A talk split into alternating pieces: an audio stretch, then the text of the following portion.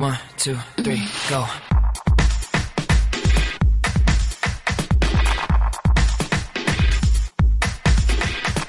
feminist, Mormon, housewives. Hello and welcome back to another episode of the Feminist Mormon. Mormon Housewives podcast. I'm your host, Lindsay, bringing you another episode in the Year of Polygamy series where we seek to understand the practice of Mormon plural marriage. And I'm really excited to bring on someone who is going to help us understand and untangle the federal legislation surrounding polygamy. This is a really important topic and something that everyone needs to understand when they're trying to understand Mormon polygamy. So I would like to introduce our panelist today. His name is Perry Porter. Perry, can you say hello? Sure, I can. Hi. Can you tell us about yourself? Okay. Uh, father of five children. I live in Orem. Uh, I've been divorced for about uh, 15 years. I got interested in feminism via the internet many, many years ago in discussion groups and chat groups. And I consider myself uh, a lapsed feminist investigator, where I studied about feminism, but I don't really wear the label very well because uh, I don't, I haven't studied enough. I'm kind of inactive as far as feminism is concerned. That's okay. I know, I know it's kind of an odd way to describe that, but that's No, that's um a very Mormon way to describe that. Tell us how you got interested in this topic.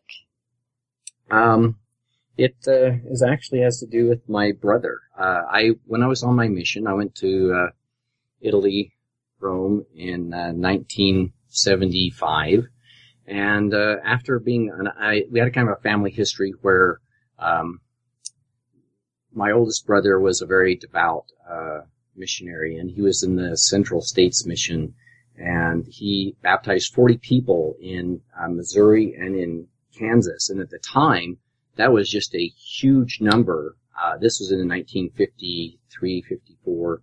Uh, very uh, back then, the the Eastern States Mission was huge, and so um, my family had this tradition. He went on a mission. My my next brother went on a mission. My sister, just older than me, went to the same mission I did in Rome, and my brother, just older than me, also went. He was an assistant mission president. So I had this family tradition of missions being very important. So I've been on my mission for a, a few months and um, maybe a little longer than that. And I wasn't.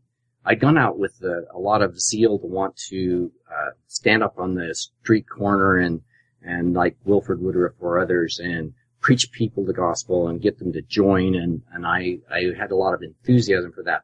But it wasn't.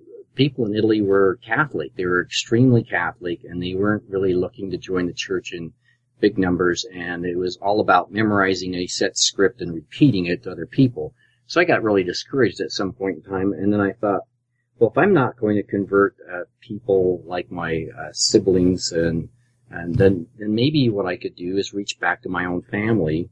And uh, I had a brother that that was inactive and a sister that was inactive.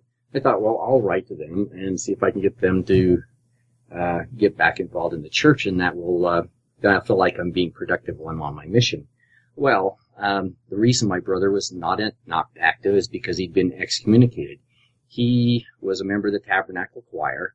He started studying about fundamentalism and started uh, teaching and preaching to other members in the Tabernacle Choir about uh, polygamy and how we should be continuing to live it today. And as a very naive 19-year-old boy, I uh, imagined that I was going to write to my uh, fundamentalist brother and get him back into the church, and that he just uh, had misunderstood and misheard these statements from the pulpit of the tabernacle, and uh, that I was going to that I was going to fix everything. And my sister, who was, uh, um, yeah, this is how naive I was. Uh, my sister, who's gay, uh, I was going to write to my gay sister and write to her and convince her uh, to become active and go back. To church. She was a chain smoking uh, lesbian alcoholic, uh, and I was going to turn around and write to her as a 19 year old missionary and get her to come back to church. You were going to save the world. well, I thought I could at least save some of my family, but um, I my it's actually it's embarrassing at this point to, to think that I wrote to my sister, and I have no idea what I wrote to her. It's been too many years, and she never wrote back. But my brother did write back. So he sent back this letter, seven page letter or longer, uh, both sides filled out, and he had uh, quotes from the Journal of Discourses and quotes from Salt Lake Tribune and well, not the Tribune, but the Deseret News and from uh, other sources from conference talks, and it was all talking about how the importance of polygamy, blah blah blah. And so I read through this letter, and I was just kind of taken back because I'm thinking like, wow, uh, I never heard any of this stuff before. But I'm sure it's just misquotes. I mean, they're just someone writing it down uh, in, in the tabernacle. They just wrote it wrong, and they didn't really say that. So I wrote back to him and gave him that explanation, and he wrote back another letter. So over the rest of the next year and a half of my mission, we exchanged seven different letters. And by the time I was through with my mission, I was on a quest to find out if my brother was right. Is polygamy a true doctrine of the church and we should still be continuing to live it? Or is it not true? And, uh, or, or should we, the reasons we've given up polygamy, are they, uh, are they the right reasons? So this is a pretty big quest, which the chronology of the federal legislation on polygamy goes through in a more historical manner, piece by piece, uh, this quest for information to find out whether um, my uh, brother was right. So when I got back from I got back to BYU, I took every single religion class I could possibly take. Uh, I in the church history department. The uh, scripture department was boring. I, I, I, hated those classes. I only took the two Book of Mormon classes and that was it. But I also took additional 399 R classes and I, I uh, had four more extra hours than you'd normally need to graduate from BYU because I was taking every class I could. I took classes on Utah history from, uh, named uh, Eugene Campbell. And then when I was through with school, I was getting towards the end of school and I was going to, I was studying to be a school teacher and I'd taken enough uh, history classes and to minor in history. In fact, that's uh, that's how I decided how to what my minor would be when I would do school teaching. Is that I looked at the classes that I'd already taken, which was the fastest one to take, and it was history. So I got towards the end of that, and I decided that I wanted to go to graduate school. And uh, when I I'd taken a class from Mike Quinn, you know who that is? That's right. Yeah, I might have heard of him. You might have heard of Mike Quinn. And um, so when I get into, I applied for graduate school at BYU in history, and they assigned to me of all the different people, the 17 different professors or more in the history department, Mike Quinn ends up being my graduate school advisor. And, uh, and I had a class from him and I, I liked Mike and he knew that I was interested in polygamy and Mike had done some significant research on polygamy, but, um, to his credit, you know, he was, he was a faithful Mormon. He, he didn't tell me very much about. He would talk about historical um, events, but he wouldn't turn around and say, you know, whether polygamy was right, whether it was wrong. He just kind of played the middle ground. So while I was going to graduate school, I was in graduate school, some significant, which I would think at the time, heavy hitters, Ken Cannon, who wrote uh, an article uh, in, I guess it was the uh, BYU studies. I, I, I have links to which these different articles are that I can turn around and share on that group. Uh, but he, he wrote about the uh, cohabitation of uh, apostles and how many kids they had after the first manifesto and, um, and before the second manifesto.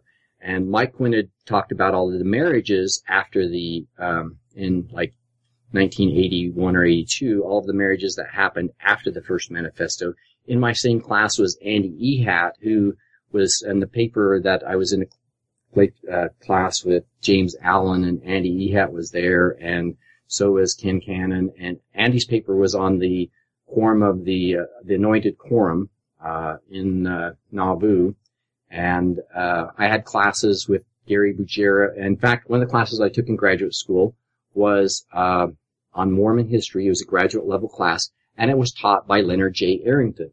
Leonard J. Arrington had just left from being the church historian, uh, and he had he, was, he taught at BYU for like two three years. And the very first class that he taught was uh, a Mormon history class on the graduate level, and it was the he had this manuscript of the book that he was coming coming out with, the Mormon Experience, and every day uh, for an hour and a half he would read one chapter. We'd have like a 15 minute break and then he would read the next chapter and we just basically went through the, the first draft of his book uh, for the class. So, and, and Arrington was a, a great guy. It was, was, a really, really nice person, and, and, I'm friends with his son James and and uh, other people that were in in uh, graduate school with me at the same time as Susan Easton Black, who you may have heard of, and uh, you have is that right? Yeah, absolutely. She spoke at edu- or um, yeah, Education Week this year.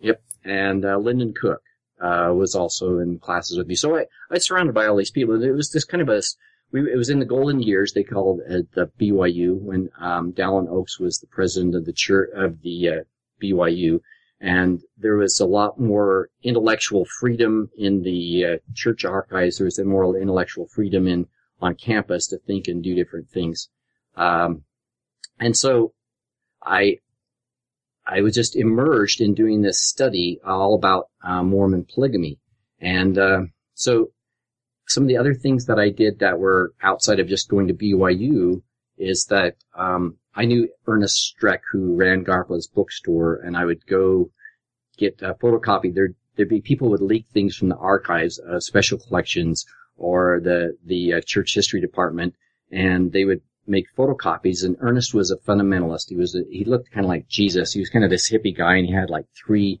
three different wives. And and if you were around BYU and knew BYU history uh, in the 1980s, uh, then you knew who Ernest Streck was because he was a source of, of, information that you would get information and things that you would normally get. Also, uh, at the time, during this period while I studied, and it was like 15 years or so that I studied, whenever there was an opportunity to read more about polygamy, I, I took it up. I also went down to Manti, which I think you're familiar with Jim Harmston uh, and the polygamous group down there, the True and Living Church. Yes. Aren't you from? Yeah, I've been to Jim Harmston's house twice.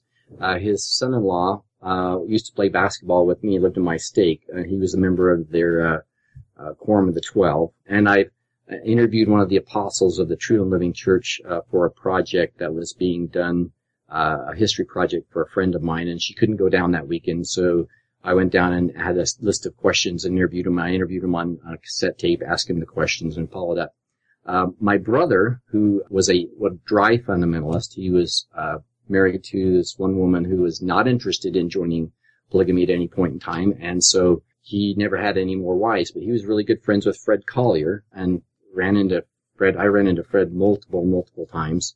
Uh, and you're familiar with Fred, is that right? He Absolutely. Yes. Unpublished Revelations of Joseph Smith. And my brother was also really good friends with Tom Green. And so when I would run into Tom Green and slowly and surely, I mean, Fred remembered me, introduced him. I saw him at Sunstone like three or four years ago.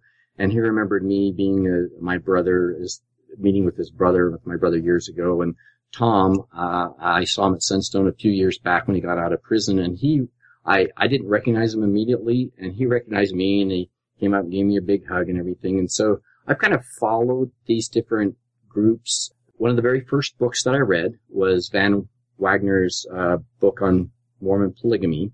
And he lives out in Lehi. And as soon as I was through reading the book, I went out to Lehi and I went out to his house and I talked to him in order to get a better feel. It's one thing when you read history and you read the facts and then you read what someone writes and then to get the nuances about how convinced they are about their evidence leading towards a certain point of view, you, when you sit down and, and talk to them, uh, you get a better feel. You know, you have these preconceived notions about that, that especially when it comes to polygamy, because people think that think if you're studying polygamy that you want to live polygamy and that you're out to be a polygamist, and it's just a, it's a history hobby, and it's a very fascinating topic.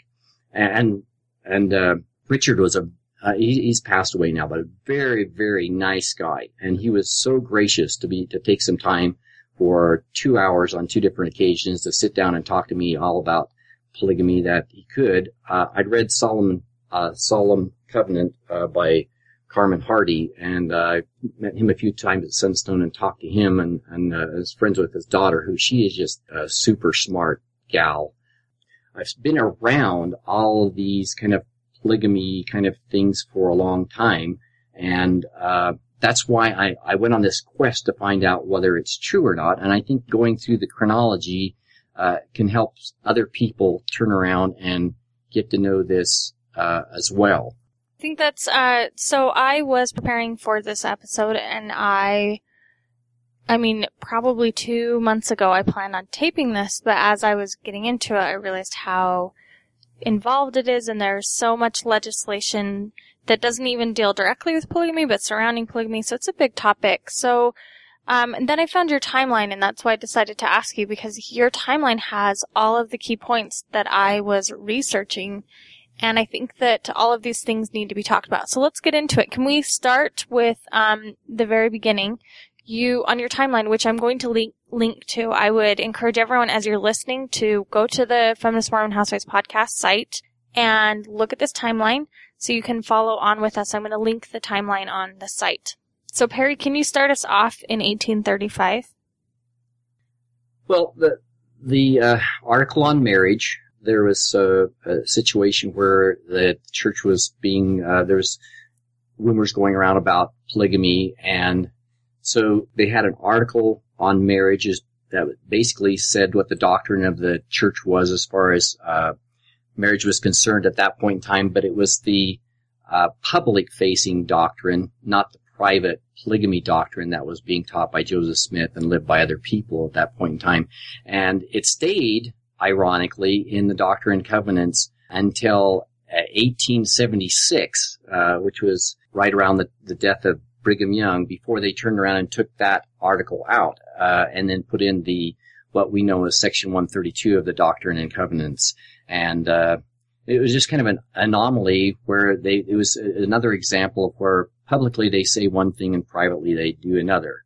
So one of the the next thing that happened chronologically after that was the uh, petition. The Utah wanted to become a uh, state, and they proposed the state of Deseret, which territories were huge and uh, unwieldy, and the the government trimmed it back and said, you know, you can't really have that much territory in just one state because it would be as big as three or four states as far as that is concerned. So they became a territory in 1850. So that's just three years after they moved into the valley. So it was very early on. And at that point in time, uh, polygamy had not, it was still on the down low. They weren't uh, talking about it uh, anywhere publicly. But in 1852, they start talking about it in general conference and Orson Pratt is gives the first public discourse on polygamy. And Orson Pratt was, I think, was a very, very uh, great orator. I, I, think it would have been great to be to have recording equipment and listen to him speak because when you read what he says, it comes across really, really strongly. And at the same time, in 1853, Orson Pratt went and published The Seer, uh, which was a set of, of newspaper articles uh, being pro polygamy articles that they were writing, uh, and they was trying to convince people uh, across the nation that polygamy was a good thing and it was okay. And then it was bound into a book and later published in uh, England. But about around that same time in 1856, the Republican Party, a brand new political party, the Republican Party came out and they had as their platform uh, two platform items. The two major platform items were to abolish the twin relics of barbarism, which were slavery and polygamy. And uh, so they were out to turn around and stop. Um, they were anti-slavery and they were also anti-polygamy. And that was the, the main Republican platform at that point in time. And of course, there's all these back chats going on in the federal government. You know, with the Kansas Nebraska Act, everyone is trying to add in, just like politics today, you know, add in certain things to get certain things passed. And so polygamy really becomes this leverage for certain political parties to pass their agendas, correct? It, the, the Republican Party had to have something different to say than what the other parties were. Otherwise, what's the point of the different party? And so they were anti-slavery, and then they figured everyone can get on the bandwagon and be anti-polygamy. So that was a, like a no-brainer. And since Utah was a territory, and that's the difference between a state and a territory is very much, is that, that the governor and all of the high level positions in the state are controlled by Congress and Congress, congressmen, they get to pick who the territorial government governor is going to be and who these federal appointees are. And so they can come out to Utah and they, they're paid uh, really good salaries and they have these cushy jobs. So a, a federal appointee is a, a, really good job to have. And so uh, having U- Utah as a territory, that's how they could turn around and make these laws, which normally a marriage law, uh, every marriage, every state can have their own different marriage laws, as you see right now today, very, very common. Some uh, states allow to have a same-sex marriage, and other ones don't, and then they can flip-flop back and forth on it, and it's a it's a state issue because the marriage contract is is not a federal contract or a federal law; it's a state law, and so Utah wanted to become a state as soon as they possibly could, so that they could make their own laws and they wouldn't have some uh, appointed officials coming in after that. And that's when then the Republican Party, and well, they came for their second time in 1856. They came their second time where they wanted to turn around and they proposed to become a state, and that was uh, also um, rejected. And this is this, the time when things happen with James Buchanan, and he sends out an escort, a military escort, uh, to re- replace Brigham Young as governor, and we get into the whole problem with Buchanan's blunder, as it's referred to. And uh, you've covered that in some of your other podcasts. By the way, I've listened to all of your podcasts until I was all caught up until the very last two you you threw two in this very last week, and I didn't get the chance to uh, hear those yet. But you've done an excellent, excellent job. Oh, thank and, you. And I've, I've really, really enjoyed that. I mean, you know, it, you're just singing right down my alley as far as my uh, hobby horse of things to be interested in. Yeah, it's such a it's such a fascinating topic for so many reasons.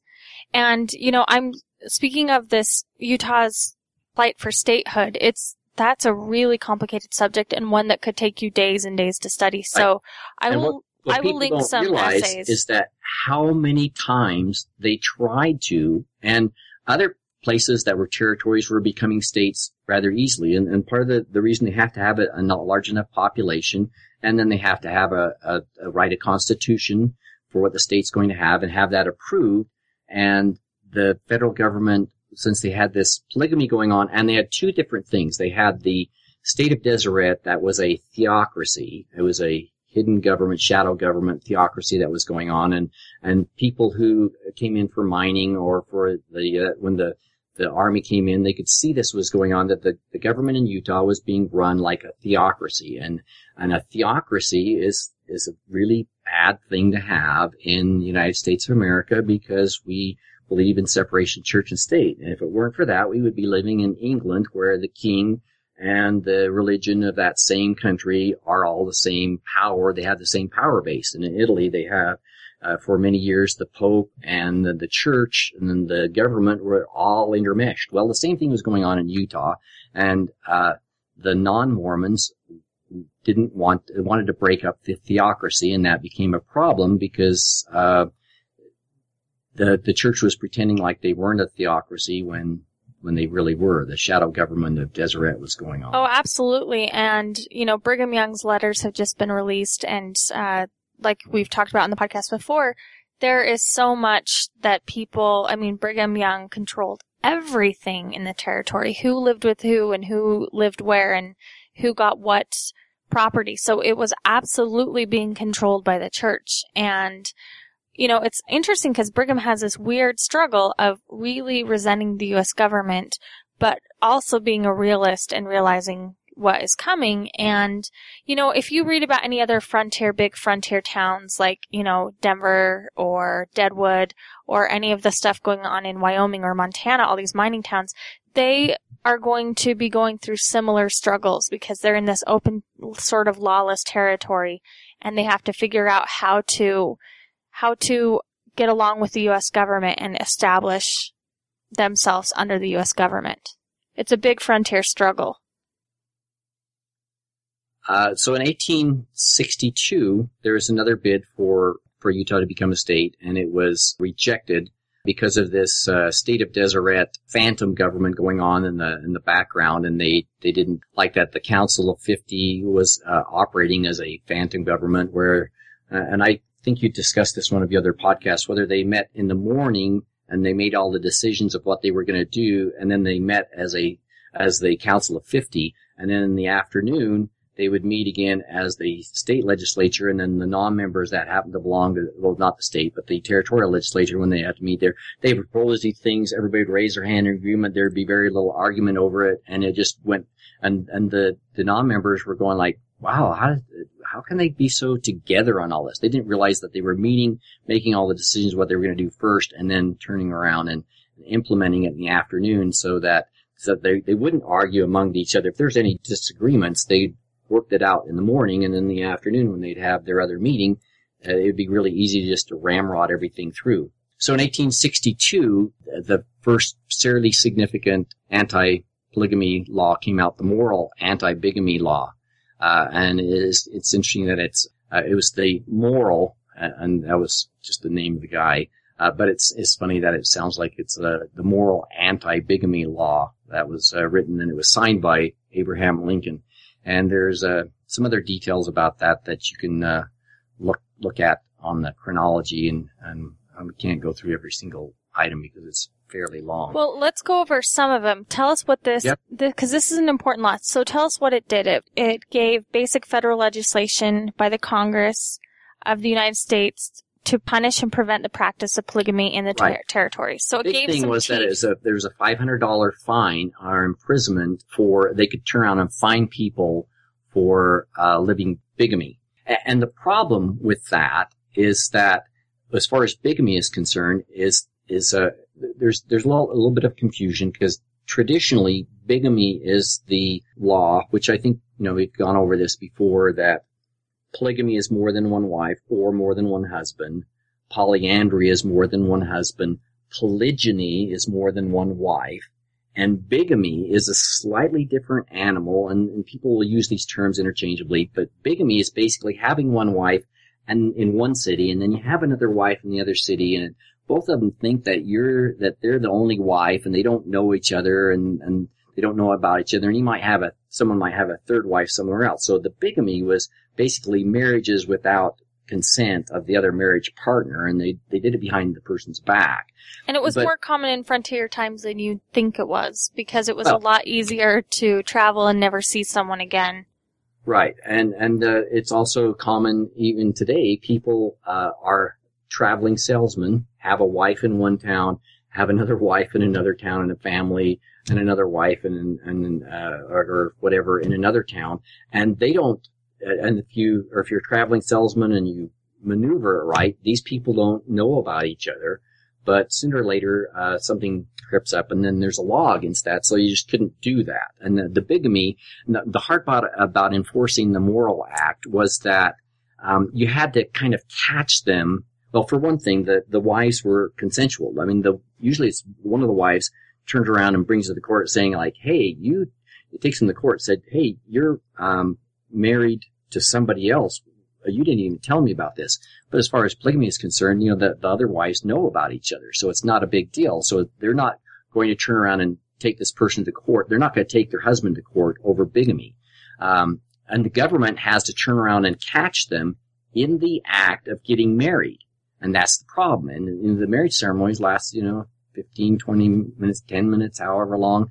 And so who's, unless someone's willing to testify that they were there and saw somebody get married, and the, the only ones that are in the temple or wherever that they're having this, this, uh, well, endowment house or, or where, uh, on Ensign Peak, wherever they happen to be doing this temple ceremony for the sealing, uh, the marriage, the, the plural marriage sealing, um, for those people uh, that are there are not going to rat out their brother, their cousin, their state president, whatever. So it was hard to turn around and prosecute that law. So the 1862 law, the Morrill Act, uh, was problematic because it didn't have the right kind of teeth to turn around and enforce it. Yeah, they didn't have any officers that were appointed and they basically allocated zero funding, right? Right. And without the, without the proper funding and, and, you know, like any kind of law, if you don't have the funding and you don't have the officers in which to turn around and, and if you have no cops and you have no money to pay the cops, you don't bust a lot of people for a lot of stuff. You just have this law in the books that just sits there. Now tell us about, you've got this great quote from TBH Stenhouse, who we talked about in the last episode and we're going to talk about in the future. He would break off and form the Godbeites. But he, you have this great quote. Do you want to Go tell ahead, us you, about that? go ahead. Okay, so you you say um at the time he was a Mormon in good standing and he asked the president what course he intended to pursue with so he's asking Lincoln what are you going to do with the Mormons? And Lincoln supposedly said back quote Stenhouse when I was a boy on the farm in Illinois there was a great deal of timber on the farms which we had to clear away. Occasionally we would come to a log which had fallen down. It was too hard to split too wet to burn and too heavy to move, so we plowed around it. That's what I intend to do with the Mormons. You go back and tell Brigham Young that if he will let me alone, I will let him alone. End quote.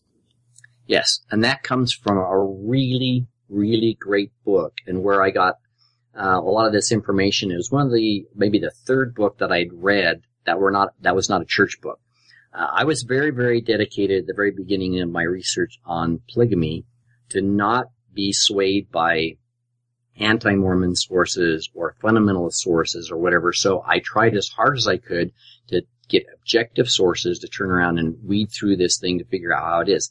The Americanization of Utah for Statehood by Gustavo Larson. He was a history professor at the University of Utah, which of all the people that I've met, I, that, that, and the history people are just great. I mean, I have some great friends, Will Bagley and others that are just, every time I see them, it's just, I just light up being able to see them. I never met him. And, and he was, this was the first serious history book that I read cover to cover on Mormon history.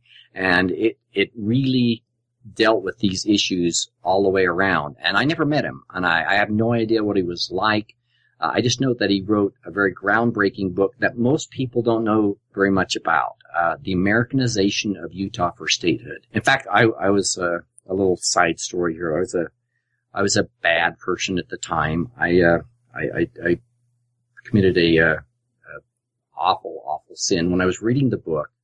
I had a um, marker and I was so intent on it wasn't a, it was a, like a, uh, the red pencil that you'd use to underline the scripture. I had a red one and a blue one, and I would go through the book, and every time I would read something that it would seem like it was very, very, it was on the side of the church. It was very pro-church. It was, it was something that someone could believe in that was very, very true believing Mormon. I would underline it in blue. And then when there's something that was very controversial and it sounded a little like a little bit fundamentalist or something that and at the time I grew up in a very, very um, conservative uh, background. My uh, parents were um, uh, what were those people that? Uh, sorry, I, am losing the word. John Birch Society. They Uh-huh. were John Birchers. They were extremely conservative, and uh, as was my fundamentalist brother. So when I would read something that was more fundamentalist, I would mark it in red and by the time, and I was just so engrossed in reading it that I'd marked up the book really, really bad. It was the library book. It was from Provo Library, and I marked all these passages in the book, and uh, but no one would ever read the book. So I, I put it back on the shelf. Every once in a while, I get the book back out, and then years later, I felt really guilty that I was writing and underlining inside the book, and I was curious about, you know, well, my views had changed a lot, and I'd realized that that uh, liberals were not the bad guys and that uh, conservatives weren't not the the you know white hats in all cases. I went back to the library. I got a copy. I went back to the library, explained that I was the one that uh, had written in the book, and was, the book was in special collections at the time because it is, it's not uh, in common.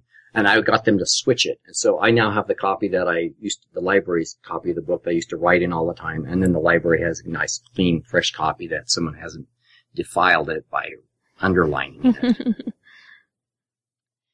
yeah, that's that's a great story. Um, well, let's let's keep going. Tell us tell us what happens after the anti-bigamy law. Why is that not enough? Well, uh, well, because they can't enforce it, and then they come out with a Wade bill, and some some of these bills they're uh, they don't really have a lot of impact, but it goes 1862 to 1866, just four more years later, and they have another bill that runs through Congress.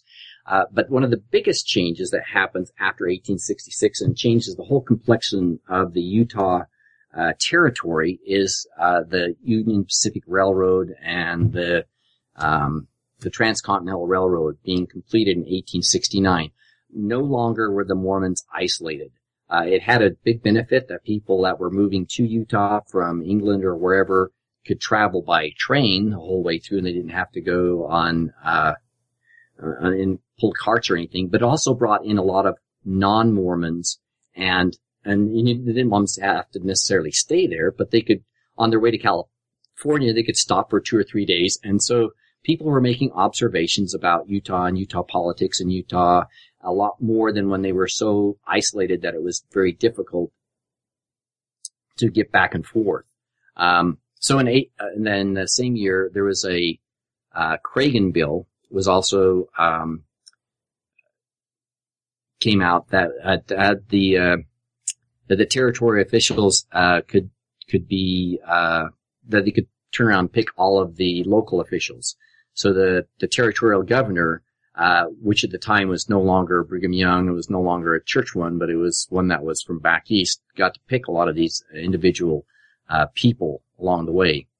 And another bill is the Cullom bill, and Robert N. Baskin uh, was uh, often um, he was a, a non-Mormon uh, lawyer, I believe he was, that lived in Utah, and he, he was always involved in the Utah politics, and, and, you'd hear about him and read about him in the Tribune and in the Deseret News from from time to time. Uh, and now the, the next thing that happens of significance, and this was a thing that is of interest to uh, Mormon feminist uh, housewives, is that in 1870, women received the right to vote. And uh, in your, one of your podcasts, I think you uh, mistakenly said that um, Utah that Utah was the very first state to give women the right to vote, which you're sort of right and sort of wrong. Yeah, there's a little bit more to the story than that.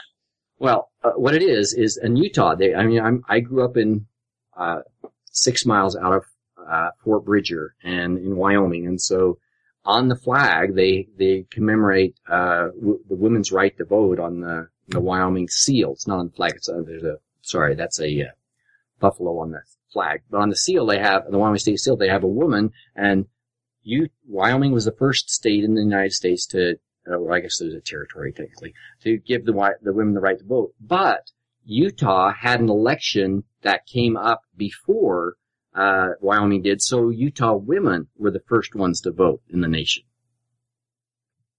So did you have something different to add to that? Because that's no. the story that I always tell. Yeah, well, um, right or wrong, that's what that, I tell. That I'm hoping to devote an entire podcast on because it's, I mean, it's a really complicated story. It's basically the gist is they think if they give women the right to vote, they're going to vote against polygamy. Right. And of course, this is why we have all the suffragettes in Utah. You know, Emmeline Wells was one of the most famous ones. And they are there advocating, they're going to Washington, they're doing all of these really cool activist sort of things that are sanctioned by the church. And they're given the right to vote. They don't vote the way the government wants. The vote is then taken away and then it is given back later on. And so it's really complicated, but yeah, I, what I want to point out with all of this is that there are all these laws that have to do with polygamy. But I think as your timeline points out when you're talking about the 1869 bills and things like that is this isn't really just about polygamy. Polygamy becomes leverage for different political agendas. I know I said that it's, before, it's but to wrestle away the the Mormon theocracy control over the state. I think that's part of it, and I also think that it ties into this bigger land grab that's happening in the country. Um, you know, the government trying to get control of these territories. You know, of course, the civil wars is um, just ending now at this point in our timeline.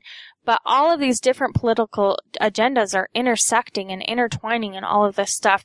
And of course, polygamy becomes the really easy battering ram to gain political leverage. And of course, these families that we've been talking about are caught in the middle of all of this. Exactly.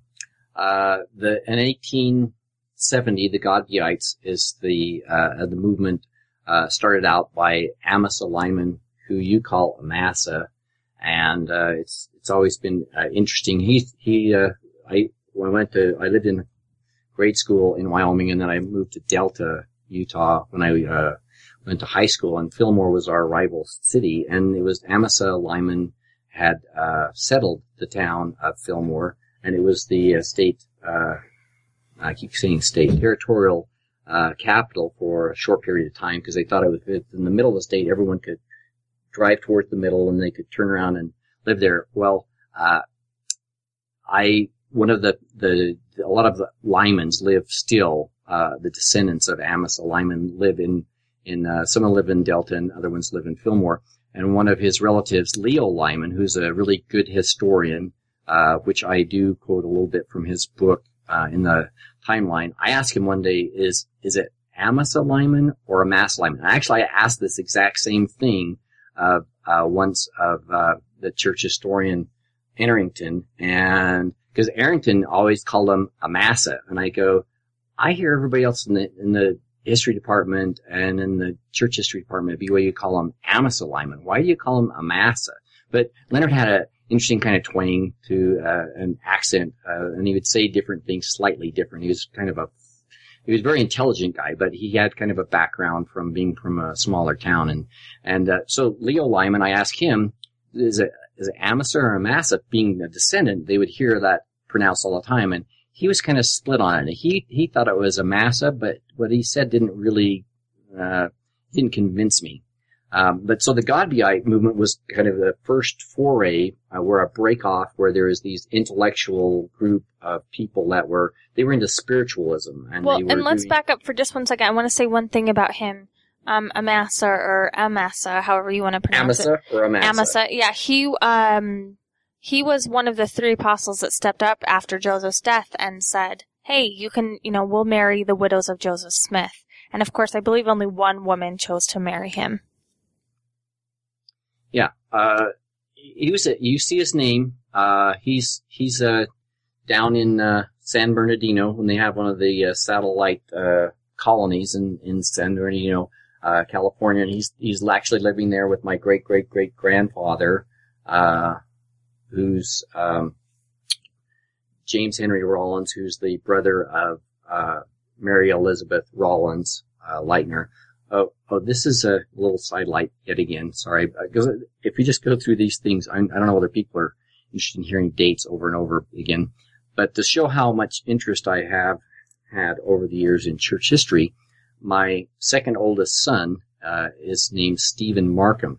Uh, does the name Stephen Markham ring a bell? He's Uh, the, he's the bodyguard of Joseph Smith that smuggled the gun into uh, oh, okay. So that was Stephen Markham. Uh, my next son, I wanted to name him uh, because of our last name, and I was interested in church history figures, but they're kind of quirky ones. They're not the they're not Nephi or uh, whoever. Um, I wanted to name him Orrin Rockwell Porter instead of Orrin Porter Rockwell because the last name's Porter. And my wife at the time did not want to have Orrin. He didn't like the name Orrin, whatever. And so after he's born, uh, we're arguing back and forth. Five months go along. We still haven't filled out the birth certificate because I want to name him Orrin Rockwell Porter and she'll have nothing to do with that. And so, um, we compromise on naming him after his grandfather and his, his full name is James Orrin Rockwell Porter. So he has a really long name. Then, uh, come to the next uh, daughter is not really named after any church history person, but my last one, Mary Elizabeth is named after Mary Elizabeth Rollins, Lightner, Smith, Young. So I, I'm a big history buff. You can tell if you're going to name your kids after uh, church history, uh, and they're all they all have quirky history. And Mary Elizabeth Rollins uh, was married to Adam Lightner, and I always feel so bad for Adam that that he never um, never joined the church, and I and because you know his wife was married to Joseph Smith and to Brigham Young, and it was a very, very awkward place to be in. So, um, anyway, the, uh, I'm very interested in church history and, and Amos Lyman and other people that, uh, that live around the hometowns where I grew up. Uh, so he's, this is a movement, the Godbeites was kind of a, a kind of like a sunstone of its day, uh, except for they were more into spiritualism where they were, trying to contact the dead through seances and stuff like that. And, uh, they kicked, uh, Godbe and, and Amasa Lyman out, uh, out of the church and he was, uh, he was kicked from the Quorum of the Twelve and then later reinstated. Um, going forward in the, the chronology in 1872, the territorial legislature had their fourth convention to have another constitution so that they could turn around and, and become a state and uh, that uh, also fails. uh, two years later, the Poland Act is uh, repealed uh, certain state statutes um, so that the territorial marshal and the attorney general uh, become federal officials. And as them being federal officials, now they have the control. Uh, they're starting to put police in charge of things in the territory so they can stop the polygamy and persecute those the laws that they they made earlier to break up polygamy um, and to stop polygamy because that was the the the Republican Party's um, convention uh, and the Republican Party's theme was that get rid of the twin relics of barbarism and the the Civil War is over and at this point in time they're harping on polygamy but now they're going to put some more teeth in it by making the federal marshals appointed by the federal government so that they can get the ones that'll do something. Uh, so the next thing that happens uh, that same year is George Reynolds, uh, who's a secretary for Brigham Young, uh, and a, a, a, polygamist had two wives. He volunteers to turn around and have a test case to go uh, before to, to test the constitutionality of the anti-bigamy law of 1862 and say that it's not really uh, constitutional. So a test case um, basically is you volunteer, you volunteer all the information uh, you it so they, they don't have to turn around and gather it, and you kind of cooperate in kind of a mock trial, sort of, other than the consequences are real. But it's a test case to say, we're taking this to court and we're going to turn around and try and prove our case.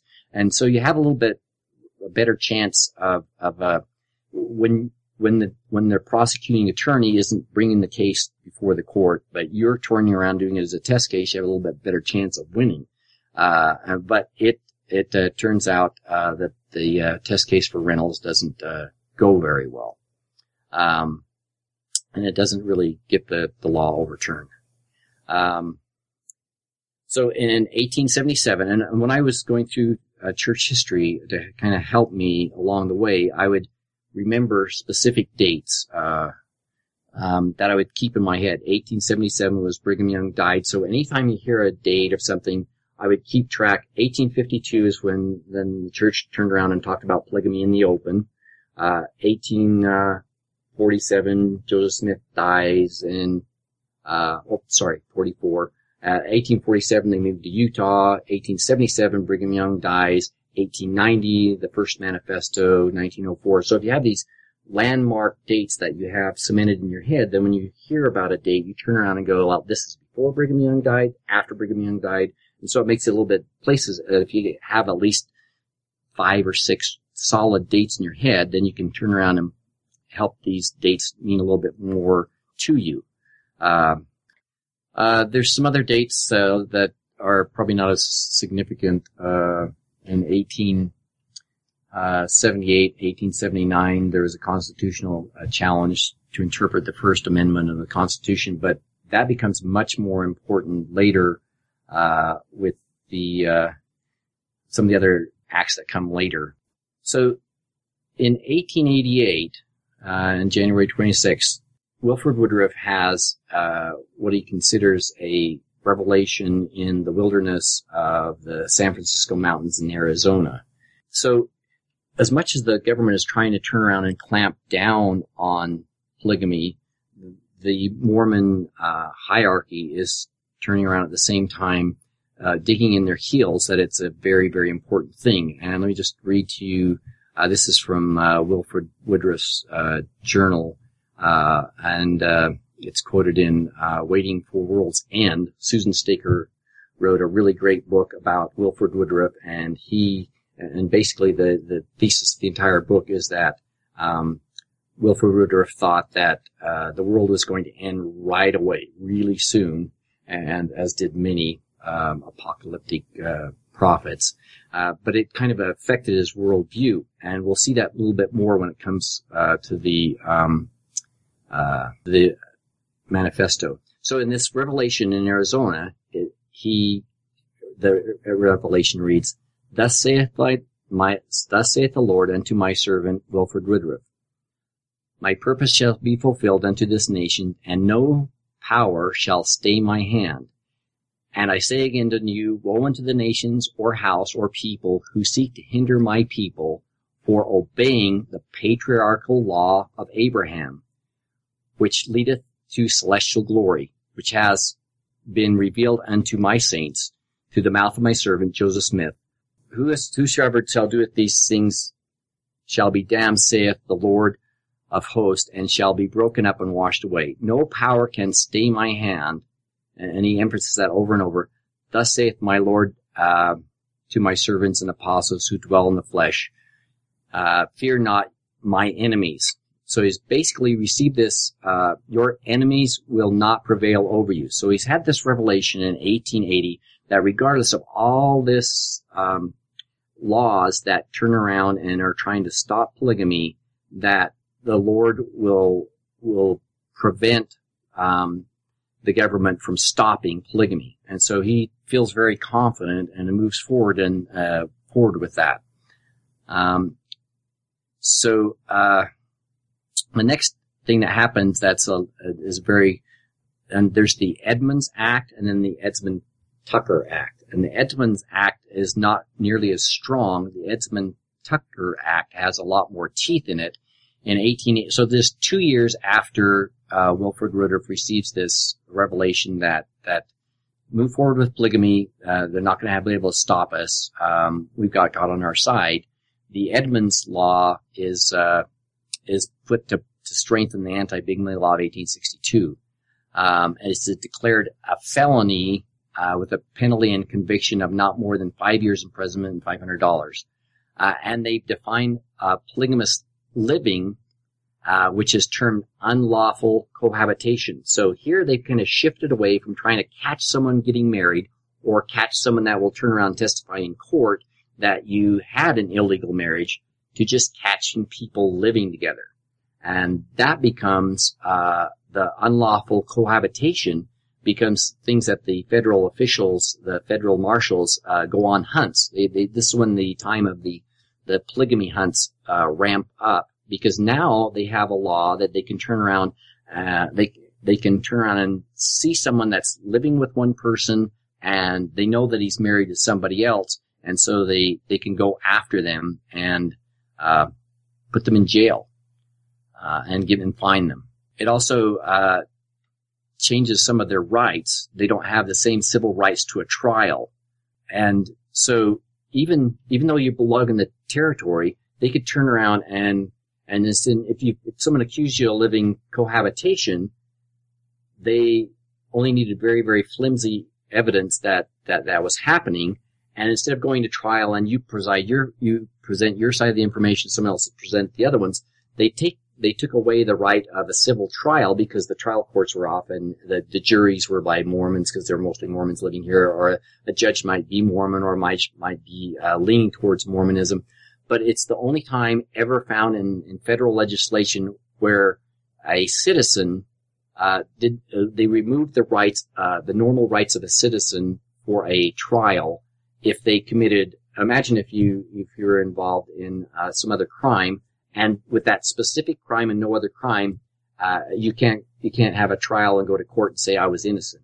They just convict you and charge you and go to jail, and that's it. So the the Edmunds law did have a lot more teeth, and it was a lot uh, stronger and harder for um, for the Mormons to turn around and live the the law of polygamy that they wanted to live. Well, I'm wondering if this would be a good time to end so we can, because the next events that we're coming up to are going to be a lot. And I think we should devote an entire episode to what's going to start happening with the manifesto. Would you be willing to come back on? Sure. Um, yeah, cause I think that this is a lot of information to digest and you've done such a good job and I don't want to just like try to cram it all in just so we can fit it into one episode we've got to the point where the, the things were building up slowly, slowly, slowly, and then the Edmund Edmunds law is when things change a lot because the the sh- it's shifted away from trying to catch people getting married to catch people living together, and that makes it the the whole ball game has changed at that point in time. Yeah, yeah, and uh, I would I would love to have you come back on, and so we can specifically focus on the basically these from 1880 to I don't know 19 1905, like you said, really pack in those those years and talk about the really important things that fundamentally will change the church.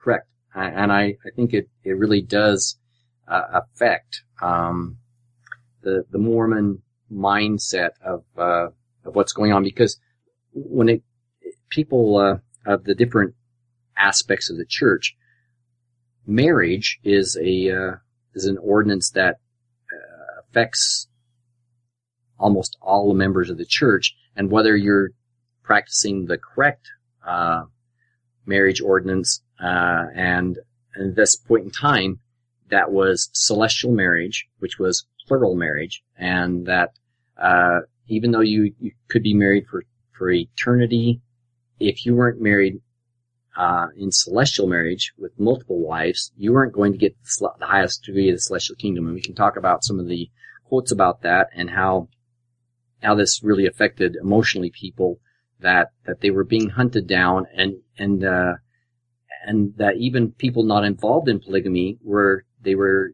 tried to get them to uh, testify and report against their uh, neighbors and the children even going forth back and forth to school were sometimes questioned by marshals uh, about um, about who their father was, who their mother was, and who their aunt that they lived with was, and that the that the even the young young children became very paranoid about talking about anything as as uh, normal as who is your mother and who is your father, and they they didn't talk to strangers about those kind of things. They were taught at a very young age not to talk to any strangers about the the home environment that they were growing up in. Yeah, and I think all of that really fits into the contemporary culture that we have now. I feel like there's remnants of that. So let's have you come back on in a couple weeks and let's talk about this period. And what I'm going to do is I'm going to link on the site to your timeline and have encourage everyone to look through that. And then I'm going to give you some articles talking about what we've already talked about. But this is going to prime you because it's critical to understand the stuff with the manifesto because it will change. And we're not quite there yet, but I'm going to bring Perry on in a couple weeks to talk more about this. And, um, for now, go ahead and read the timeline and study these acts. So Perry, thanks so much for coming on and being willing to share this work with us. Okay, sounds good. I think we're right, really close to an hour at this point. Yeah, it's, it's right on as an hour. So thanks again and we'll see you on in a couple weeks. Sounds great. Thanks, Lindsay.